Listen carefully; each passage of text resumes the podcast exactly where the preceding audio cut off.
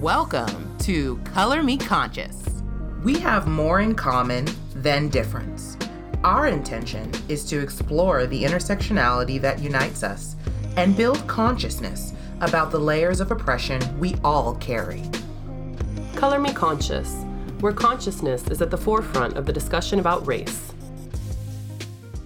Hello, and welcome, listeners. Today, we plan to discuss the documentary The Rachel Divide, currently on Netflix. Topics today include transracialism. Is it a thing? Why do some people find it offensive? White supremacy culture, white privilege and fragility, as well as trauma. For those of you who don't know, The Racial Divide is a documentary that came out earlier this year, and it follows Rachel Dolezal, a woman who in June 2015 was outed for impersonating a black woman. At the time, she was actually the head of the Spokane, Washington's NAACP chapter. Race was already a very hot topic that summer, particularly because of all the black men and women that died in police custody or while being arrested in that same summer. People such as Philando Castile, Alton Sterling, Sandra Bland, and Eric Garner. As Rachel's bizarre story catapulted into the headlines, her life fell apart. The documentary follows the aftermath of this very public shit show and the motivations and personal life of Rachel Dolezal. As a disclaimer, when we discuss and critique transracialism and its implications as a social construct, we are exclusively speaking about transracialism and no other trans communities such as transgender or transsexual. We've got a notion of like Rachel Do- Rachel divide mm-hmm. made me think a lot about trans as a topic. Okay. And trans as a title. Mm. And this self actualizing way of saying like this is my identity and I'm going to own this. Mm. And whether people give you the name or you come up with the name yourself, we do need to have we need titles. labels and titles. Need, That's like how we operate and function as a society. As I humans. need to put you in a box. Mm-hmm. Mm-hmm. That's absolutely accurate. Yeah. Huh. Did you see? Have you been on her website? No. Rachel Dolezal dot com. I'm going. I actually was so I processed that movie with another um I don't know if she really wanted to process that with me, but she posted on her Instagram stories. She had posted all this stuff, and I just started messaging her from the things, you know. Yeah. It was kind of an open invite. And, yeah. Um, I just was like going in on her, honestly, but in a way that like, it's just, it's real, real sad to see the way that her inability to own the truth has impacted her sister, that her sister, her sexual molestation case Esther. fell apart. Esther is the unsung victim. She's the biggest victim. She's victim. the biggest victim. She's the biggest next victim. to Rachel Dolezal's children. Right. Of all of this. Right. I feel so. and so I feel much... like that was underaddressed in the movie and I want to, or the documentary and I want to know mm-hmm. what is happening now did we bring the case back? Like I know they said they wanted things to die down and they would bring the case back, but did we bring the case back, please? Because seriously, he, he needs to be put to trial. Like he needs to be judged for that. Are you kidding me? Bring the judge, bring the jury, bring everybody. Look at her art. Her art is phenomenal. It is. Her art is amazing. They they did put some of that in the documentary. I You're right. loved watching is. her make it. It watching her create just gave me such a different, deeper perspective of her mm. as a woman, as a mm-hmm. queen, as a as mother, artist, as an yeah. artist. Like so much of what I feel like I want her to say is coming in the art. Mm. And I think because mm. she's an artist at heart, like it's oftentimes harder for artists to verbally communicate and articulate.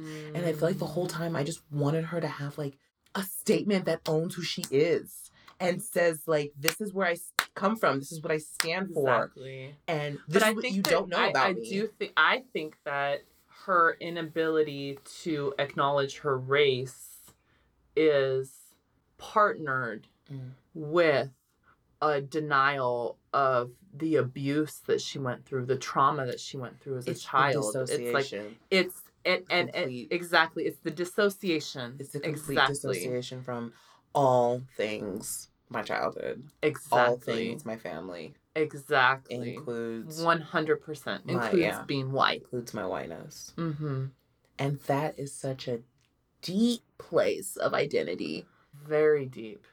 Very, and, it- very and I think that's what makes so many people uncomfortable about her is that it's deeper than they want to go or have ever gone. Mm.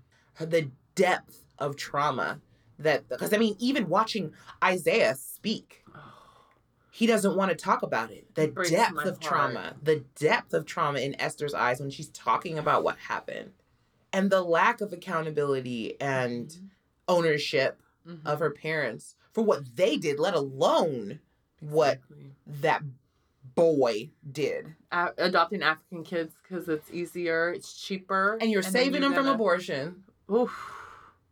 And you So- you what life are you giving them? right. What life are you giving them? If given the choice with Isaiah and Esther and is, what was the other one? Ezra, would they have said that abortion would have been better? Would they feel that? Would they think that?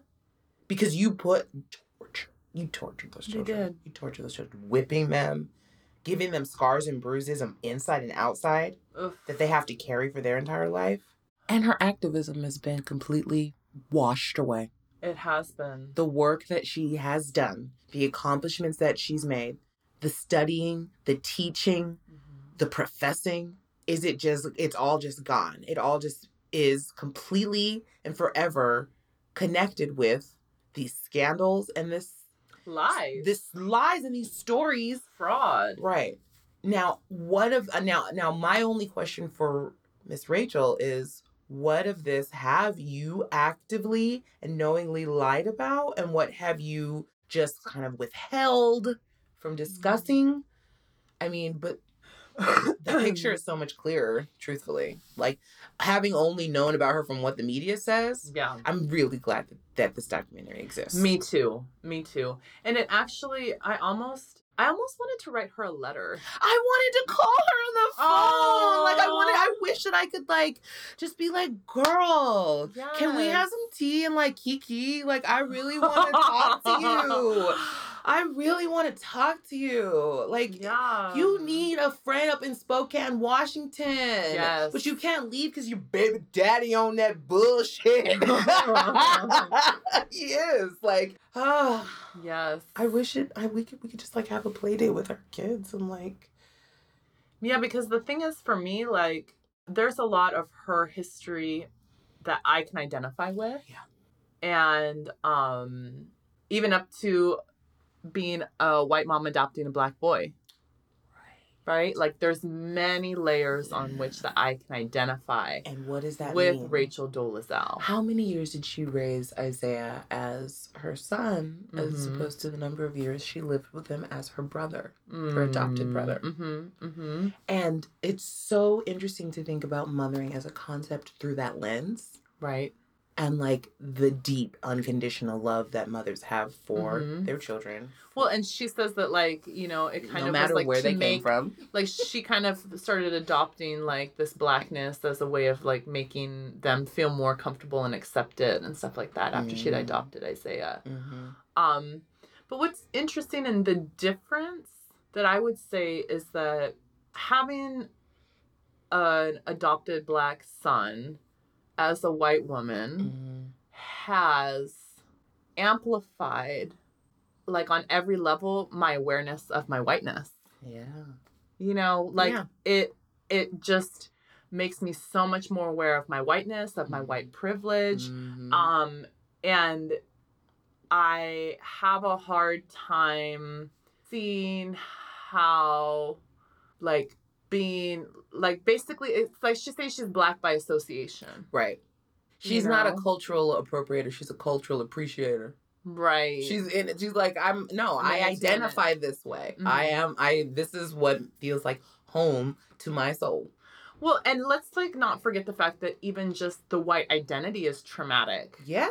Everything associated with her whiteness is difficult. But not just her. I'm saying in general, even people who don't come from abusive white families Mm. struggle with identifying as white. I mean, you will see it Mm. time and time and again in diversity studies and Mm. all these kumbaya, let's sit together and talk about race type things that we do here in the Bay Area. Mm. I took a communications class where we watched a bunch of videos of work that they're doing in Berkeley, excuse me, around race and and and trying to um address racism.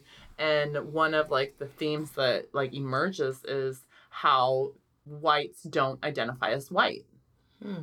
Whites will identify with as I'm Italian American or I'm you know Jewish or I'm Mm. this or I'm that, but they don't identify as white. We don't identify as white But other people identify you as, As white. white. And it's another And way that makes connotation that comes along with that. Right. Well, it's interesting because then, first of all, it makes white privilege like it helps blind white people to white privilege Mhm. because if you don't identify with white, how can you benefit from white privilege? right. Right. Mm. And then the other aspect to it though is like well, with from your own perspective. from your own perspective. own Oh yeah, absolutely. But not But- like without but- a doubt. Like it's Yeah. societally, externally, it's Right. happening. It's But I'm talking about people's awareness and their consciousness, right. And their And that- ability. That is what allows people to say that I, oh, I didn't have any privileges. I grew up I grew up poor in America. I'm, Right. I didn't have any privileges as a Right. white person. And class is important, but I'm race is. I'm Irish. I'm not. yeah. Hey, I'm Irish, you Yeah. know? And it's like, and I do identify with being Irish American, but I also identify with whiteness. right. And I think that it's important. I think it's a responsibility, but it's not something that's easy, Right. you know, because there's all this, like, you know, if you're white, then what does that mean? That means that you're racist, you're Mm. responsible for slavery, you're Mm. responsible for the atrocities that are happening today Mm. in the name of whiteness and white supremacy. I Mm. mean, the thing is, there's very few moderate voices when it comes to who's controlling the narrative of white identity. The only people Mm. that are really policing white identity are white supremacists, Mm. You know? Because everyone else is taking a different voice, uh, taking Exactly. a different stance about, Exactly. and choosing not to have a white identity. right. Instead, they're And the only reason that we can choose to not have a white identity Yeah. is because of white privilege. Mm. Right? Like it's impossible I for you to choose to not not be black. black. Yeah. I can't not be black. right. That and that's you know what honestly what I felt like uh Loni Love was trying to say to Rachel when she went on the the Real. Oh yeah. I thought that I mean I thought also it was a little edited. I need to watch the entire interview because I didn't Mm. see the entire like all the questions that were asked and the entire exchange. Right. But I thought that that's kind of what Loni was trying to say is like I can't just like I get pulled over by the police. I'm going to have I'm, I could have a much very different experience. A Right. much- Based on your complexion. based on the fact that Based I'm on the fact that you're I can't choose to not be black, exactly. whereas she can choose to be black, Right. And that's where the divide lies because that's a privilege Mm-hmm. to even be able to do that. Exactly. And I wish that she would own that, even say that, and be like, "But I choose." To use my powers for good, but. I choose to. But I choose about, to stand think about, and fight. think about, and- think about what Rachel Dolezal Mhm. could have done for Esther's case if Rachel turned around from the accusations and said, "Yes, Yes. I've been a fraud. Yeah. I'm white. Yeah. That's my family." Yeah. I dissociate from my whiteness so heavily Right. because, and then fill in the blank and say Mhm. why and own it and be who you are. I don't think Esther's case would have been put on No. hold if that if she was able to do that. If she could have stood up and said that while her parents went on a media tour to discredit her right. and throw the entire case out. Right. And that was by design. Absolutely. At the at the at the uh advice of counsel, I would oh, imagine. for sure. I would imagine. for sure. Because while they seem completely diabolical and depraved, they don't seem as legally savvy. So I, you know what I Just mean? putting it out there. Yeah. I've watched enough Scandal to know that that seems like something a lawyer would tell you to do, or a fixer. Get on the media, like they ain't been on no media. They, you know what I mean, up to that point. they hired a private They investigator hired a private to investigator, out her. right?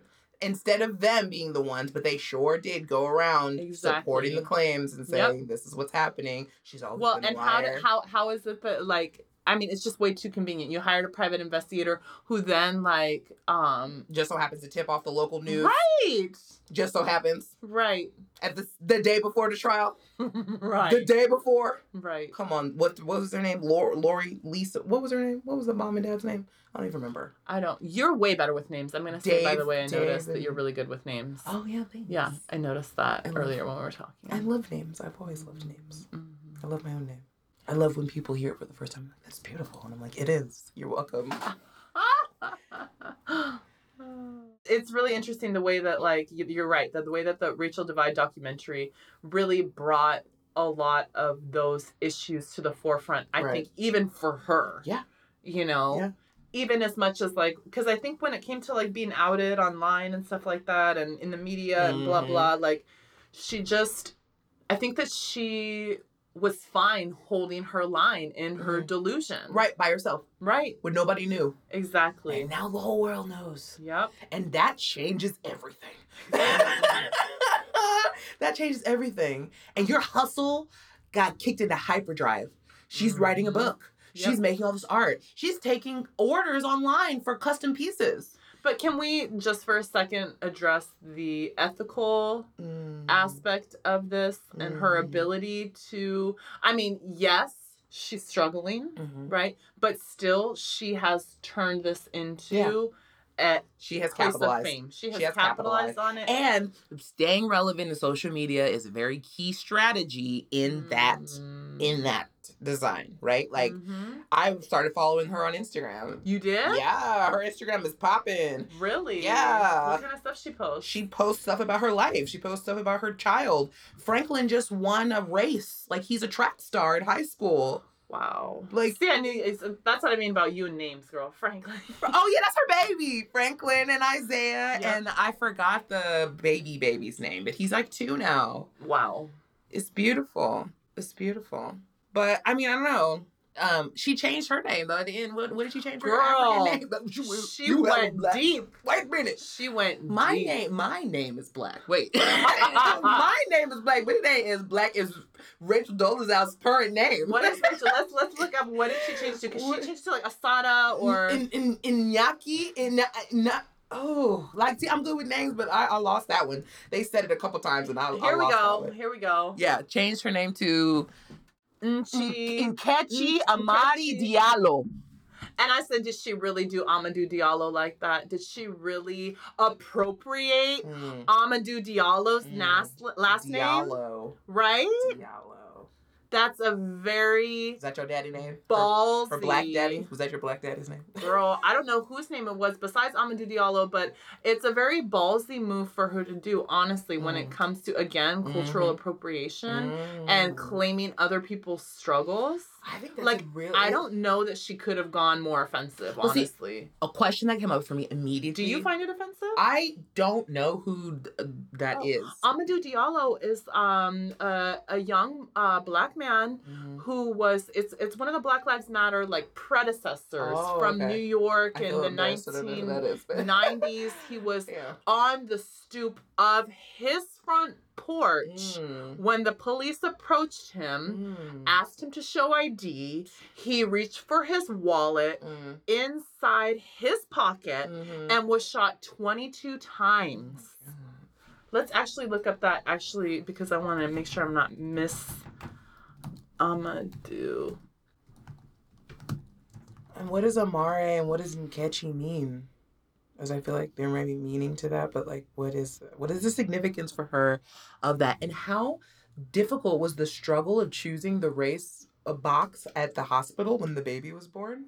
Ooh, she, you see, that struggle was deep. That was She was like, I gotta deep. write what's true for me. Oh, because that's what makes it true. It makes it true for my child. If it's true for me, it makes it true for my child in the state of Washington. In the state of Washington. What the mother is, is what the child is. And so what I say I am is black and white. That's and the thing is, knowing that she's an activist, it actually to me feels very aggressive. Mm-hmm. She knows the history of Amadou Diallo 100%. Mm-hmm. So for her to take on his name Does she have a personal relationship with this person? She he died No. before she was. Facts of the shooting of Amadou Diallo occurred February 4th, 1999, when Amadou Mm. Diallo, a 23 year old immigrant from Guinea, was Mm. shot and killed by four New York City's Mm. police department plain clothed officers Plain clothes. You asked me for my ID and you after they mistook him for a rape suspect from one year earlier. A and excuse me, it was not 22. The officers fired, fired a, combi- a combination of 41 shots. 19 of which struck du- um, Diallo outside his apartment Oh at 1157 Wheeler Avenue 40? in the Bronx. 41?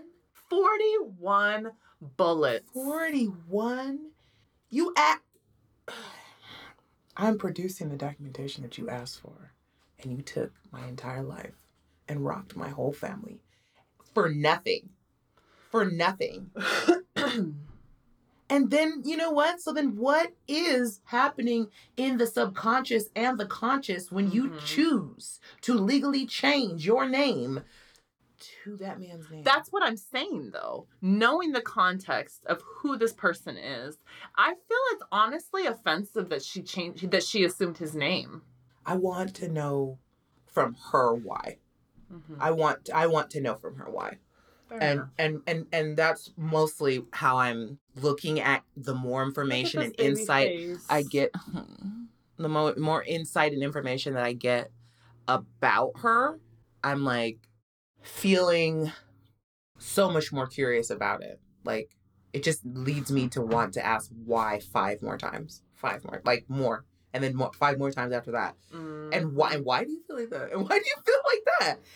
And why do you feel you like up with the five whys to this. Yes, I'm an eight three. Rachel Dollars out. I'm about to do a Rachel eight three. I'm about to humbly inquiry her, and I'm about to five why her ass till I get to my problem statement. Because what are you doing? What are you doing? What are you Nkechi. I'm doing? sorry, Nkechi. Nkechi. Nkechi. Nkechi. Mm, Nkechi. Mm, Nkechi. Mm, Nkechi. Nkechi Nkechi. Amare Diallo. Is an I- American civil rights activist. Is it a reinvention? Is that what it is? Why didn't you change your name after you escaped the rule of the Dolezals? And why did you give your child the name of Dolezal? Rachel Dolezal is now called Kechi Amare Diallo.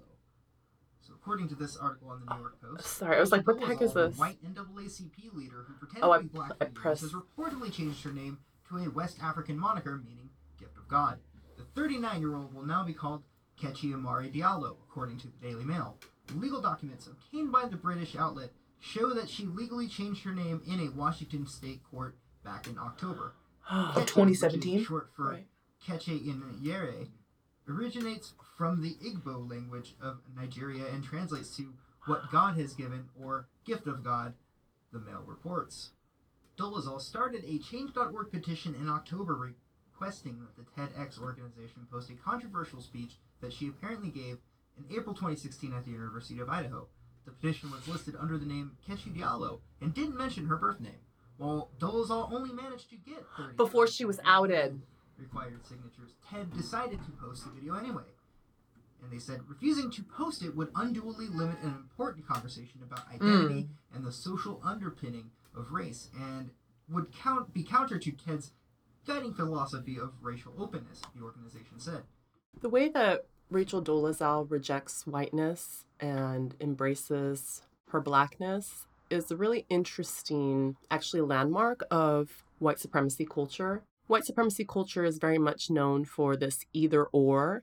You can't be yes and. And thinking outside the box and trying to challenge white supremacy culture are ideas such as you can be white and still be pro black. And actually owning that counter to white supremacy culture is how we can change the narrative and not perpetuate these stereotypes that white people can't care about black lives or to be pro black is anti white. There's so much more that we could say on this topic, but we're running out of time. If there's anything you'd like to say about this topic, we welcome you to visit our website, www.colormeconscious.com, or follow us on Instagram at Color Me Conscious Podcast.